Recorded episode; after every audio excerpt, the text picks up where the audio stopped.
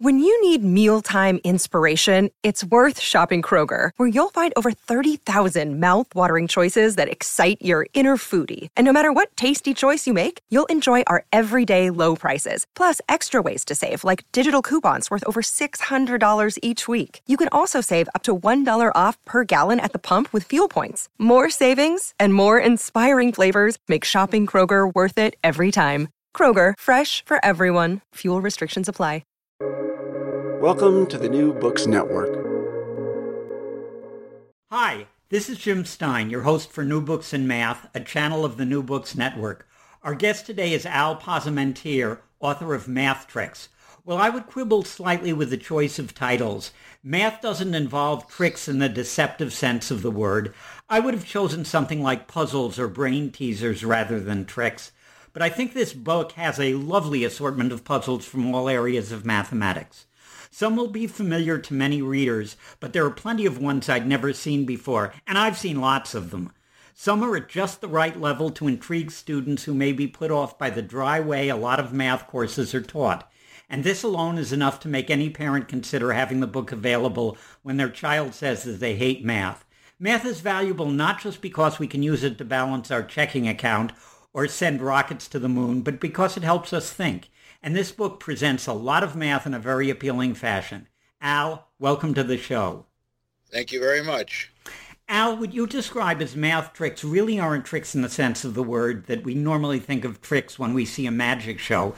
The tricks in your book are about the many surprising and intriguing truths that are hidden in the mathematical structures we investigate. The first chapter of the book is about arithmetical tricks, some of these are shortcuts that speed up calculation, such as how you can take advantage of the equality 25 equals 100 divided by 4 to multiply a number such as 48 by 25. You simply divide 48 by 4, getting 12, and then multiply by 100, getting 1200. Before looking at a few of these, do you think that calculators have rendered these tricks obsolete? No, I don't think so. I think the tricks are there to do two things. One, it helps uh, in some calculations, and when you can do them uh, mentally very quickly, more quickly than you can uh, with a calculator, it's very helpful. And on the other end of the scale, it motivates young people to enjoy and appreciate mathematics as power. No question about that. Well, let's get on to some of the tricks. I've always felt that not enough attention is paid to the number 11. How can you multiply a two-digit number by 11? Well, that's something that's so simple, and yet uh, people are always amazed when you show it to them. If you multiply the number 23 times 11, all you need to do is add the 2 and the 3, which is 5, and stick it between the 2 and the 3 to get 253. And nothing could be easier than that when, it, when you have a two-digit number where the sum of the digits is a single digit. If it's a l- larger number, let's say uh, 78 uh, times 11, You'd had 7 plus 8 was 15. So you put the 5 in the middle and you have to add 1 to the 7, so you get 858. In other words, uh, it's something that can be done mentally and it's a lot of fun because when you show it to anybody, even across a dinner table, it says, "Oh my God, why didn't I ever? Why didn't they ever show that to me? You know, why did the teachers keep that a secret?" So these are fun things, and of course you can extend it in a in a, a, a teacher might want to extend it to three-digit numbers and four-digit numbers and multiplying by 11. The same scheme, but a little bit more complicated, where you write it down, but you don't have to do the actual calculation. Yeah, I think some of those tricks are used by speed calculators, and some of them, I think the speed calculators have brains that are wired a little differently. Um, Multiplication is important, but there are lots of tricks that involve divisibility. How can we tell if a number is divisible by 3 or divisible by 9? Even, and that's, again, one of those very simple things which we can justify if we have to algebraically or looking at numbers.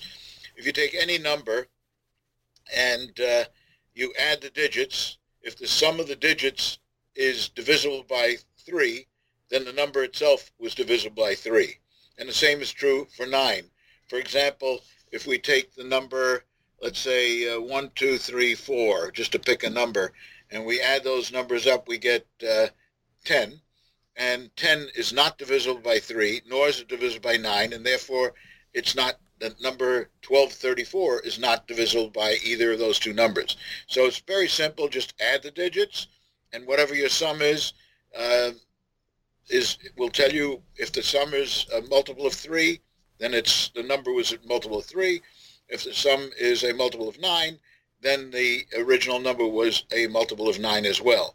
And just to get back to the point you made a moment ago, which is a very clever point, there are a few people in this world whose, and we'll use your expression, whose, na- whose minds are wired differently. I won't mention any names, but uh, someone I know very well, I invited him to the college several years ago, and uh, he did a, a, sort of a show about what he can do in his mind. And he did one which I'll never forget. He had the math supervisors of New York City in my office. About 75 of them came in, and uh, these are all math teachers, and uh, they are um, uh, clever people, know mathematics and so on. And he said, anybody have a calculator here? And they, two of them came up with a calculator. He said, would someone give me a five-digit number in the audience? And they gave him a five-digit number, just any five-digit number. And, and he says, now kick that into your calculator. The two people came up with the calculator. Kick it in, and as fast as he could, as they could push the button that had the square root symbol on it, which is would give him the answer, he did it in his head. And it was incredible. And then when we asked him, now look, these are math people, would you kindly show them how you did this thing? And he went to the board and he wrote the whole board with, with symbols and all kinds of numbers and so on. He did that in a second. It's incredible. So, you know, we need to take that comment you made before to heart because that really is true. Yeah, it's uh, it, one of the things that's a little off track here but I've always been amazed at the variety of skills that the human race exhibits. And when you look at, you know, when you look at the extremes of abilities that people possess, we're a pretty impressive species. Sure, absolutely. anyway, continuing, just like a magician is able to guess which card someone has selected, a person familiar with arithmetic can guess which number has been selected. You have a section early in the book with a lot of these tricks, but let's use an easy example. Choose a number, double it, add 5, and multiply the number by 5. When told the final result, you can quickly tell what the original number is. Could you give us an example of this and tell us why it works? Well, the reason it works is a little bit more complicated. It's actually you're playing with the number 25 is a key number there. But if you take a any number, and uh, well, let's just take a number 23 again, and double it, we get 46, and add 5, we get 51, and uh, then multiply that by 5, right? Right. We get uh, 255, and uh, then um, you're told to, uh, the, the trick is to uh, take away the uh, five, the last digit, and subtract two from the remaining number, which is actually kind of pulling 25 away, which is a That's a cute way to look at it. And you're left with the number 23. So, I mean, it sounds complicated on, on the radio, on, on your show, but if you try it, it, it works. And as I say, this is one of many of these that we have in the book and they're very cute and they are also highly motivating. That's that's what made me write this book in the first place because it's so often the case that people are proud to have been lousy in mathematics in school and oh my god I had to take math I had to take math because it's one of the subjects that we take from kindergarten through uh, 12th grade and aside from English that's the only other subject that we take right throughout and yet it's painful because a lot of teachers teach to the test and they don't take a lot of time to make it interesting. And here we have a book where we can have some fun with it and see what's, uh, you know, I'll give you another example that's kind of a fun thing. The number 1089. The number 1089 has a lot of very interesting properties. If you multiply it by 1, 2, 3, 4, 5, 6, 7, 8, and 9, you'll notice that each number is a reverse of a number at the bottom of the list. And the middle number is a palindrome, a reverse of itself. But what's particularly interesting is, and you can try this and your audience can try this, take any three-digit number, any three-digit number except one where the digits are all the same. And then reverse that number. Just flip it around and write in the reverse. Then subtract those two numbers, the big number minus the little number. Then that difference you got, you once again flip it around and add the two numbers. And you'll always end up with 1089. And it's fun if a teacher would do that with a class, and, each student takes a uh, separate number, a different number, and they all do that same thing correctly, they will find they all getting the same result. So there you go. It's a, a fun activity, and then the reason for it can be seen with a little bit of algebra. So it motivates uh, why you know it, it motivates algebra, if you will, if nothing else. But know, it also is interesting because then kids go and show take if, if a teacher shows it to the uh, class, the kids go home and show to their parents at dinner or something. Hey, I got to uh, show you this trick. Every all of you take a number reverse it, subtract, add, and you get to say everybody gets 1089. You know, that's abs- what I absolutely loved about your explanation is showing it to an entire class, having them all pick different numbers, and assuming that they did it right, they all end up with 1089 it's just a great great thing to do for uh, you know for a class and it's so much more interesting than some of the dry stuff that's done and also one of the things that's sort of nice is that um, when you teach chi- a child, for instance, a magic trick, you tell them to rehearse it over and over again so that when they perform it, they're not going to stumble. And if you do the same thing with the arithmetic tricks, the process of rehearsing is actually learning math and becoming comfortable with arithmetic. So this is a wonderful idea, Al. I just love it. Yeah, that that is you're absolutely correct. Um, one of the fascinating things I learned in arithmetic was that every fraction, such as 5 sixths, is a repeating decimal. For instance, 5 sixths is 0.83333. After the 8, it just repeats the pattern. Two sevenths is a little different. It's 285714, 285714, etc. Why is this true for every fraction that after a certain amount of time, it just repeats a pattern over and over again? Because they're rational numbers is probably the best answer I can give you. If you take a number like pi, uh, 3.14159265358, and so on and so forth, um, you'll find that there is absolutely no pattern and it continues forever if you take a square root of 2 and or a square root of 3, um, you'll find no pattern. I mean, obviously, there you can find curious things in them, uh, in the, you know, in the amongst those numbers, but there is no re- repetition because these are irrational numbers, whereas rational numbers will always have a repeat. So I guess that's about the best answer we can give well, there's a very interesting property of pi. Um, if you were to uh, uh, pi and and a whole bunch of other numbers have this, and I just have to insert this because it's one of my favorite facts about the number pi.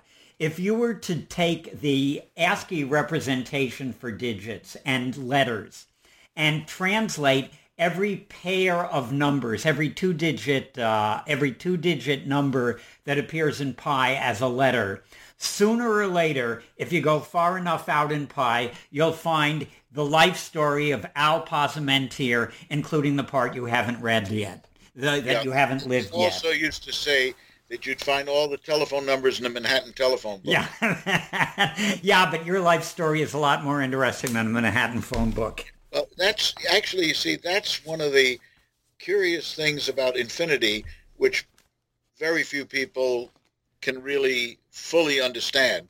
But infinity is such a complicated, complex uh, situation that you just uh, sometimes grin and bear it. But uh, moving right along. oh, okay. Um, a number of the tricks in your book arise because we our number system has base 10.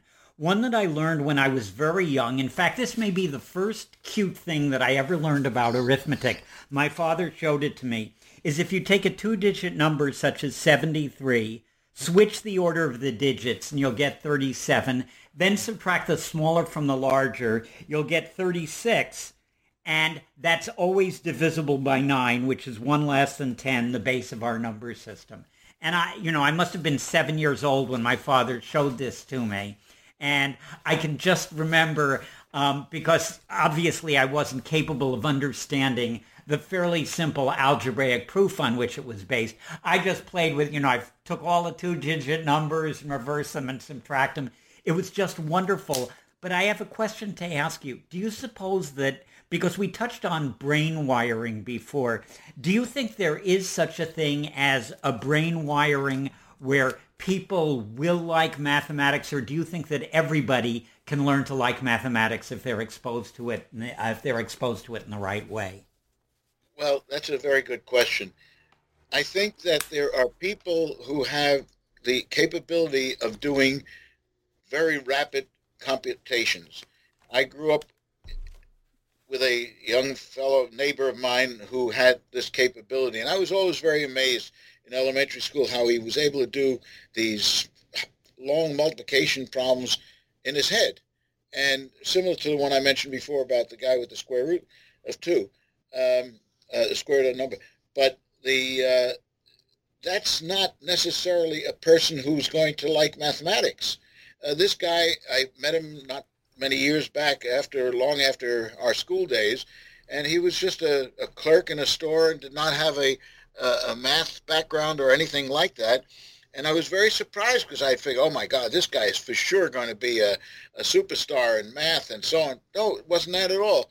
I think the point you raised before is very, very important. The most important aspect of a person's rearing is getting teachers who can motivate this, their subject matter, be it math, be it history, English, whatever it is. And if you think about it, many people select a career based on their subject of interest or area.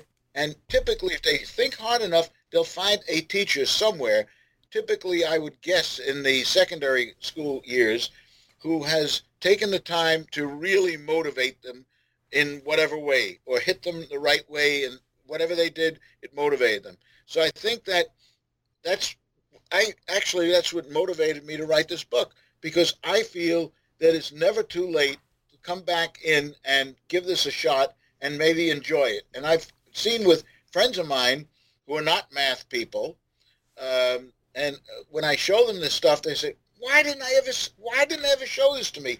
How come you, I, I'm so and so many years old and I've never seen any of this stuff?" My goodness, those teachers were so, you know, teaching to the testy, and I think this is uh, where you know, it's like, for example, if you wanted to, um, I mean, simple things uh, like tell a story. For example, they all learn how to uh, um, um, add an arithmetic progression of numbers. That's part of the curriculum. And they give them the formula, and this is how you do it, and so on. Instead of taking the time to talk about how little Mr. Gauss. Yeah, yeah, absolutely who was probably the most brilliant German mathematician of, uh, living in the uh, few hundred years ago. Um, and the story was, I guess he was about 10 years old in the third grade, and the teacher wanted to keep the class busy. And uh, they he said, take out your slates, because in those days they didn't use paper, use little slates, and I want you to add up the numbers from 1 to 100.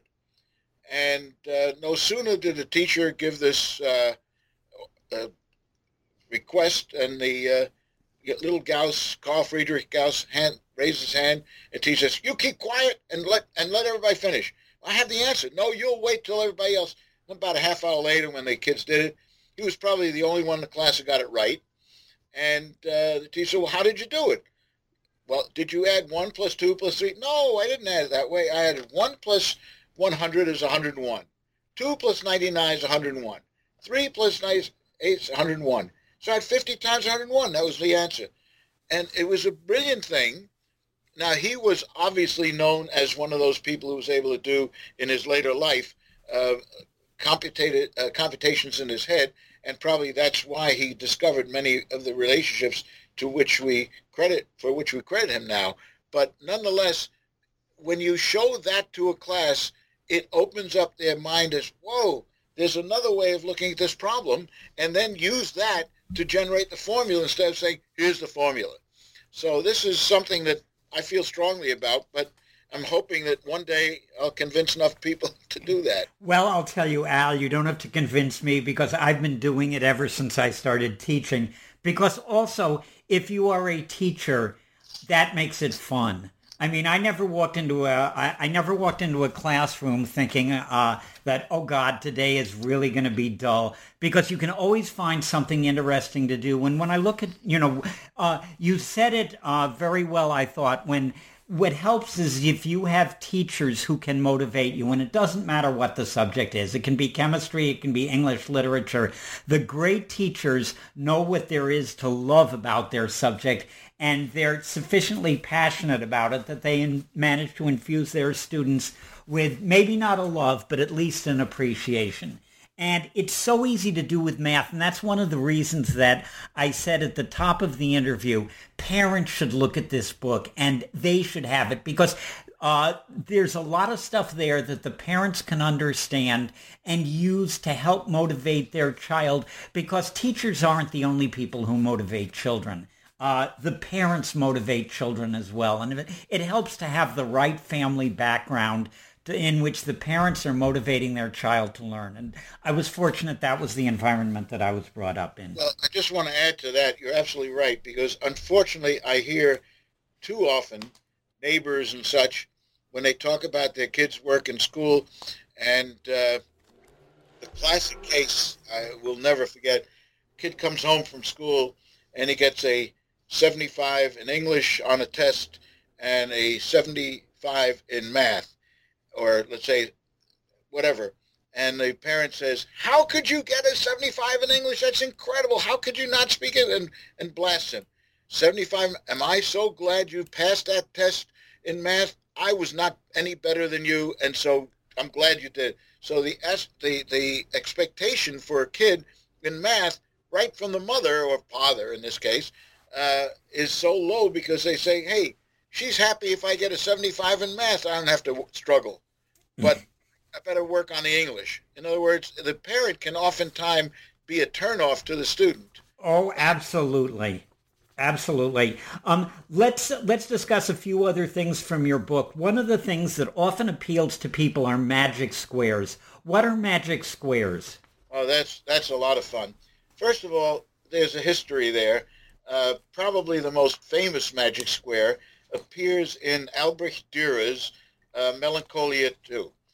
Uh, this is Albrecht Dürer is probably the most famous uh, German artist of all time. Uh, he actually did correspond with Da Vinci at one point, but um, the he drew a lot of very interesting pieces. But this one here shows a an angel amongst uh, mathematical tools, frustrated, looks like frustrated, uh, sad. And in the background is on the wall a square arrangement of numbers from 1 to 16, uh, 4 by 4, uh, 1 to 16, arranged in such a way that when you add the numbers in any row or column, you get 34, and the diagonals. But what Da Vinci, uh, what uh, um, Dürer did was he if you know, if you learn the scheme for constructing magic squares, you find that the two center columns would come out flipped from the way he shows it. He flipped them because he wanted to get 14, 15 as the bottom two in the center because that's the year in which he did it. and so uh, but his has even more properties by flipping him. He's got even more properties than the normal 4x4 uh, Magic Square. I mean, it's just an incredible thing because you can find so many patterns. Every four, every square four also adds up to 34 on there. I mean, you can go on and on and on, but it's a lot of fun because kids can find more and more relationships. Like if you take the sum of the squares of the alternate columns, the sum is equal.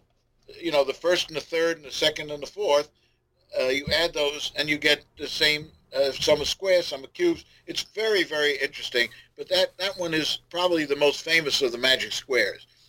Um, but, you know, there's a whole, there are books written about magic squares. I've written some in some other books, but it's there. um, you know, we've spent a lot of time on arithmetical tricks, so let's go on to some other ones. You okay. begin the section on geometrical tricks by discussing optical tricks, which include some which is longer illusions. Like most people, I enjoy those, but it seems to me they're more in the realm of how our brains function than mathematics. Yeah, well, those are those optical illusions are exactly what you just said, and they're fun and they're cute, and it makes you what what it really does. It makes you aware of what you're looking at, and not to always take things for granted that you do.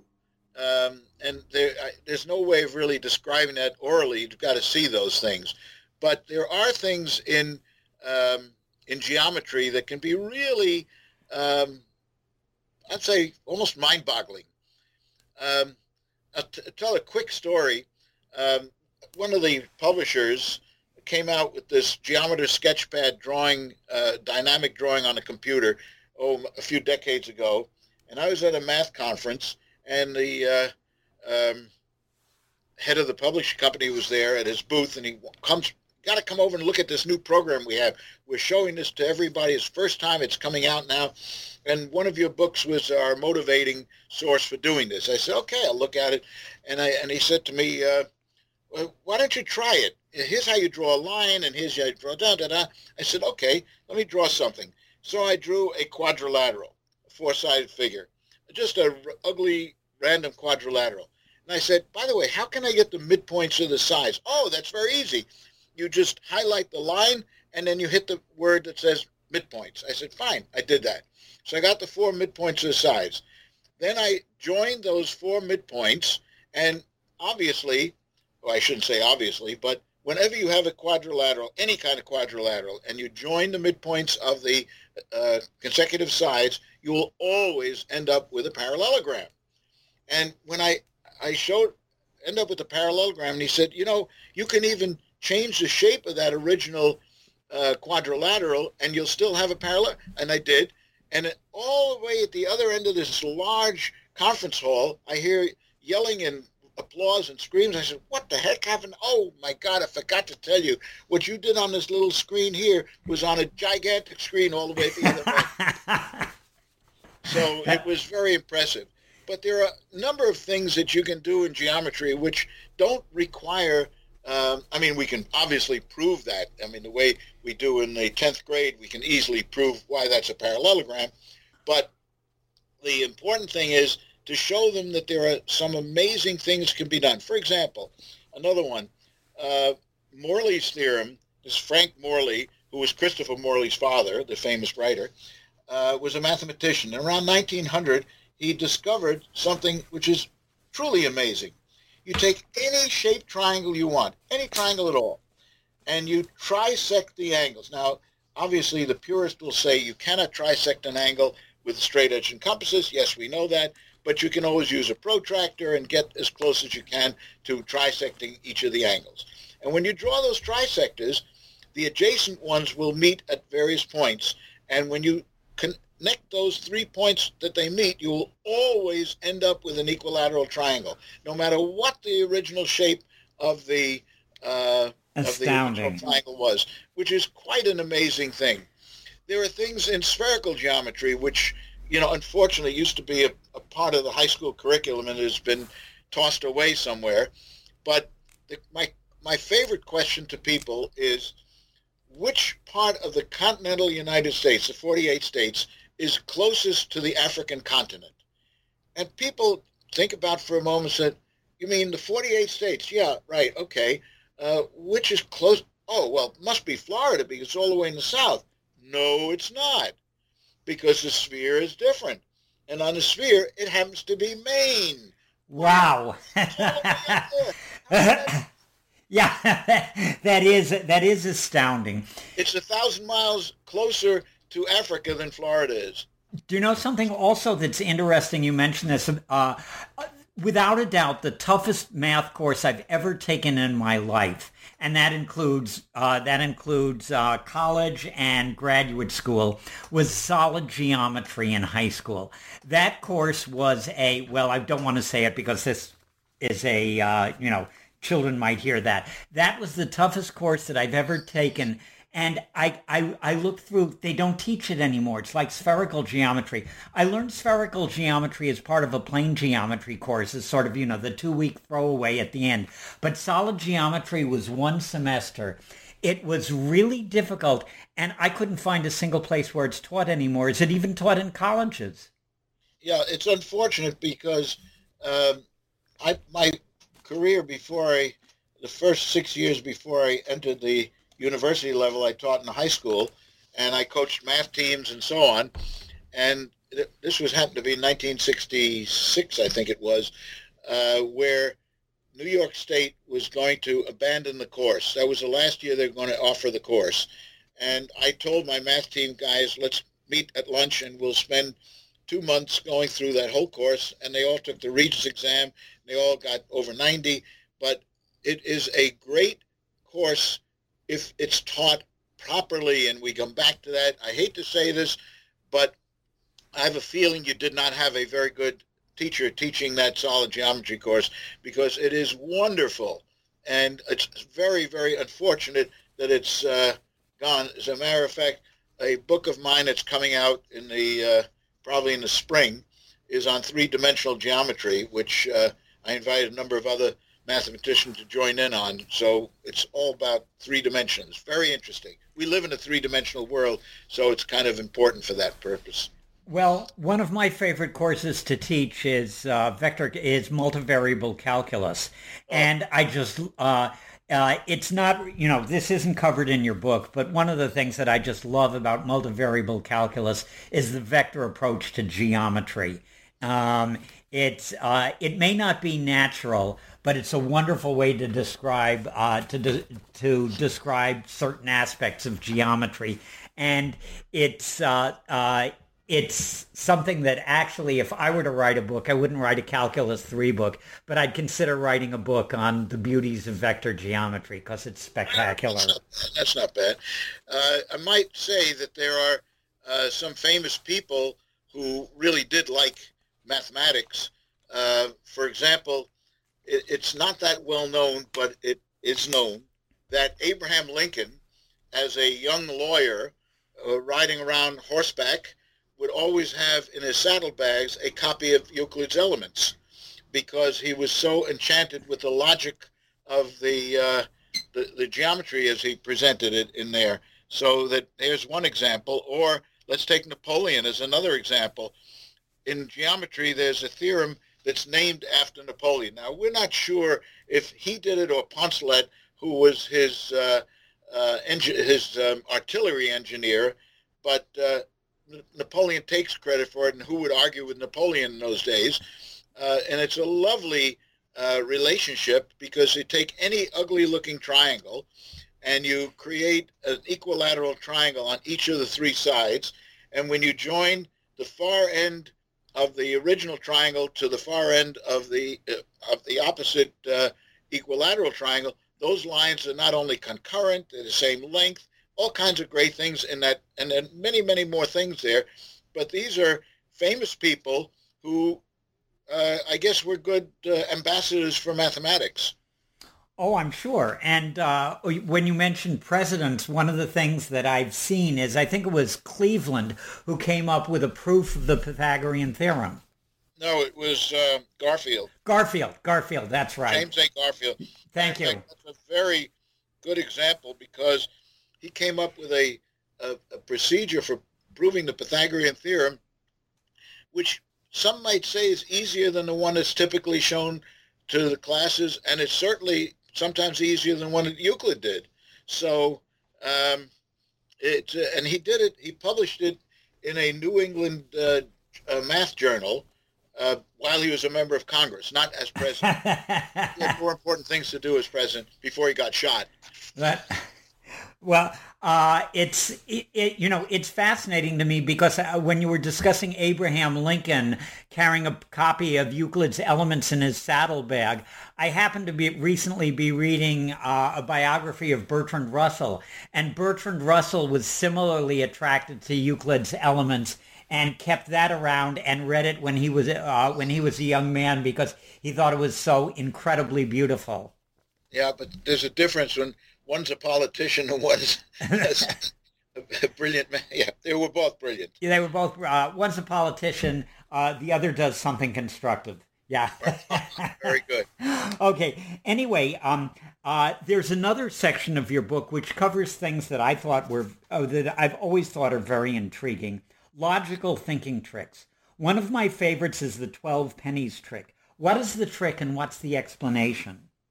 Well, I, I would say suggest that someone actually try it because it's it's where you take um, some heads and some tails, and you I, I won't go into it because it's an oral thing here now. You mix them up, and then you do a, a turnover, and you find you can predict how many where they are, and the way that you can when you do that is to way to understand it, and probably I think the only way is to use symbols or I'll say algebra because it, it comes out very clearly that way. Otherwise, it's mind-boggling. But I'll leave that to the folks who, when they look at the book, I think it's number one on the uh, on the logical thinking tricks. So I'll leave that for them. But it's a good one. I'll tell you another one um, that I very much like because it's it, it's something that we so clearly overlook in our everyday life. Um, from, let's say you're um, in a high school and you have a basketball tournament and uh, you have 25 teams and you only have one gymnasium. So you want to know how many games are we going to have to play until we get a winner? Every time a, a team plays, the loser leaves and it's out. The winner stays on. But how many games are going to be needed to do that? And I've given this to uh, high school students in, in gifted high schools, and they typically do it all the same way. They say, okay, we'll take these 12 teams and these 12 teams, and they'll play each other. One team draw, drew a bye. Okay, so we lost 12 right there. Then we have six left, uh, six versus six, with the one that the bye still around somehow, and they keep counting level by level by level by level, and then they say, okay, now we have a winner. How many games? You count up all the games, and that's the answer. That's a lot of work. You can do this thing in one flash because you ask yourself, uh, we have 25 teams. How many losers will there be? 24 losers because only one's going to be a winner. How many games do you need to get 24 losers? 24. End of discussion. You, you know, that's an excellent example. But I remember one of the first things I ever did was I learned the sum of the powers of two. And that comes up in the basketball tournament problem because if you look at, for instance, um, the, uh, uh, the NCAA championship, forget the play-in games, which uh, is sort of something that they added later. Most basketball, the NCAA is starts with 64 teams. And if you look at 60, if you look at adding the powers of 2, 1 plus 2 plus 4 plus 8 plus 16 plus 32, that's the number of, you're adding the number of losers in the NCAA tournament. 32 teams lose in the first round, 16 teams lose in the next round, 8 teams lose in uh, the round of 16, 4 teams lose in the quarterfinal, 2 teams lose in the semis, um, one team loses in the finals. So when you add those numbers and then stick in the one winner, you get a total of 64. And so the sum of the powers of 2 is the next power of 2 minus 1. So if you were to add up 1 plus 2 plus 4 plus 8 plus 16 plus 32 plus 64 plus 128, it's going to be 255, the next power of 2 minus 1. And I thought that you you know when I I looked at these patterns when I was younger, that was the first thing that I noticed because it involves an infinite number of truths. That for every power of 2. If you add up all the power, 1 through all the powers of 2, you get the next power of 2 minus 1. How do you prove an infinite number of, pr- of truths? And here what you have is you have the basketball tournament providing an environment in which you can see that an infinite number of things are true. And so that's why I love the fact that you put this in the book as well. Mm-hmm. I'm glad you like it. Oh, I loved it. Um, most of the logical thinking tricks that you discuss actually involve either arithmetic or algebra or geometry.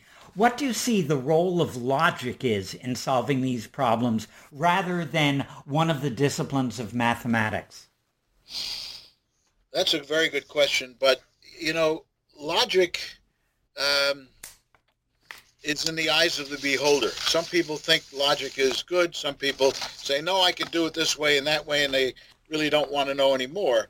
Um, there, are, I think, a lot of to convince people. Mathematics has a way of doing that because, unlike other sciences where there is a lot of speculation, I mean, we're living right now in this COVID time where a lot of speculation goes on. Is this the best way of dealing with it? The other way, and so on. And they keep referring to the science, the science, the science. And yes, it is the science that tells us a lot. But in mathematics, there's no argument. This is the way it is. And you can show this is exactly the way it is. And very often, simple algebra uh, or just, uh, you know, uh, it, it, just, it's convincing. Um, you know, there's there's the logic that sometimes comes up and that has been argued time and time again, uh, the Monty Hall problem, which was a, uh, uh, a, a quiz show, if you remember. Um, Still a where, quiz show. Yeah, three doors, and uh, Monty Hall was the. Uh, Let's make a deal. That's the quiz show. Yeah, he was the moderator, and it's named after him, although he's long since passed. But um, there were three doors, and behind two doors was a donkey, and one door was a car. Someone from the audience came up, and they would pick a door, and then Monty Hall would, knowing where the know this is important, knowing where the car was, he would reveal one of the doors with the monkey, and then the person coming up from the audience would have the choice to stay with the door he selected or go to the door that he didn't select. And that has been such argued, and and even mathematicians have argued it. But you know, I, I won't go into what my feeling is about, but you can read about it. Um, it's a very, it, it, can be, it can be justified mathematically, and uh, you know, still gets argued. But uh, a lot of what we talk about in mathematics is pretty exact, and there is no other argument because that's the way it is.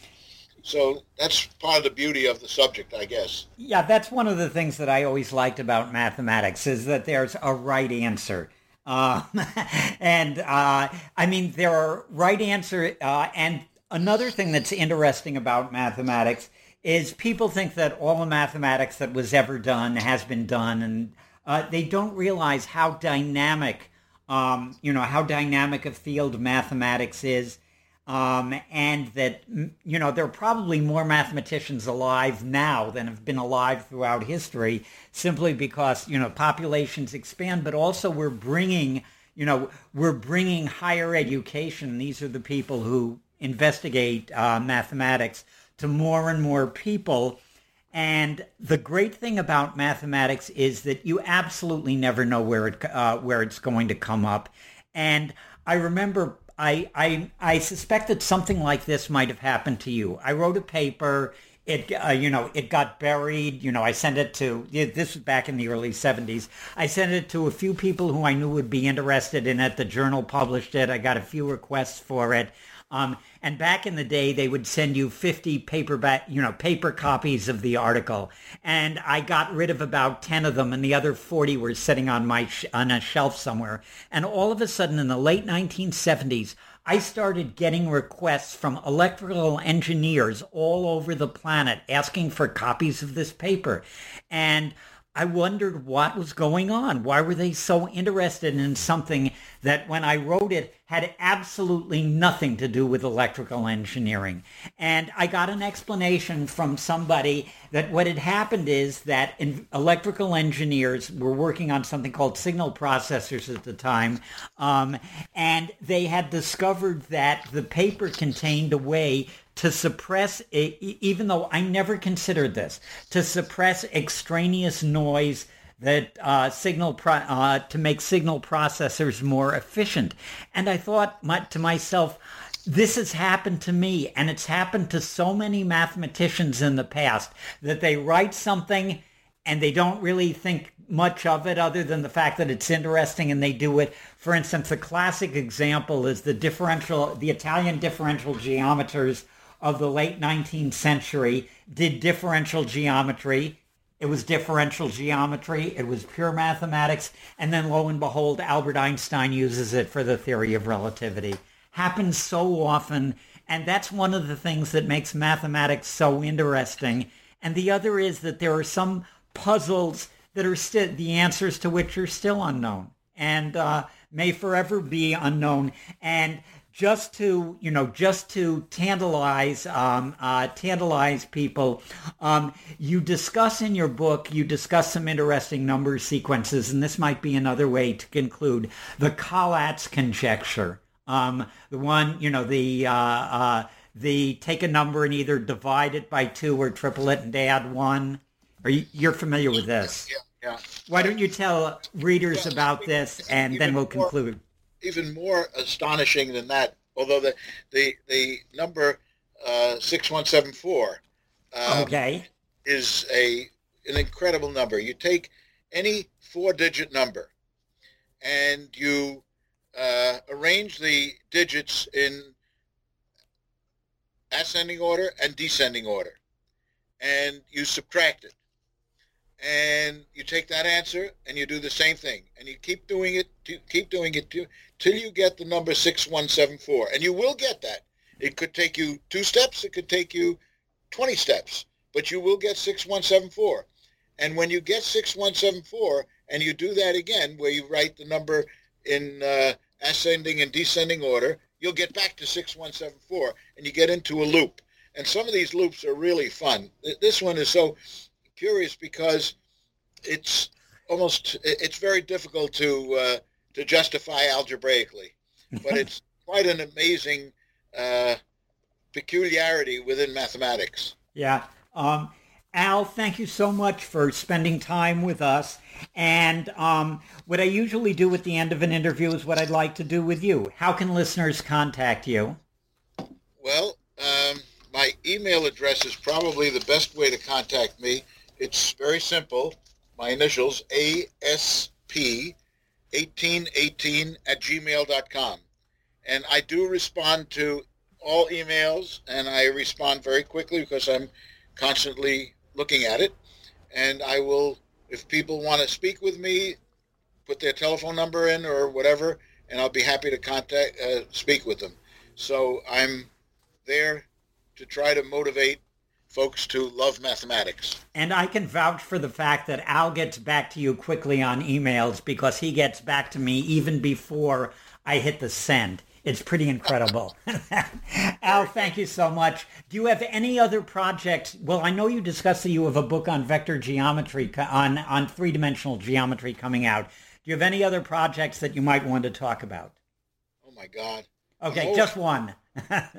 just one? Yeah, just one. Uh, Otherwise, we'll be here forever. I did one just now, which is be out in the spring, on um, not just the history of mathematics, but history of mathematical aspects, uh, symbols, where the plus sign come from, where the time sign come from, uh, the division sign, the square root sign, uh, what, and some of the uh, more popular uh, laws and arrangements and uh, just everything you wanted to know about mathematics and didn't know who to ask, so to speak. And there were 101 of them.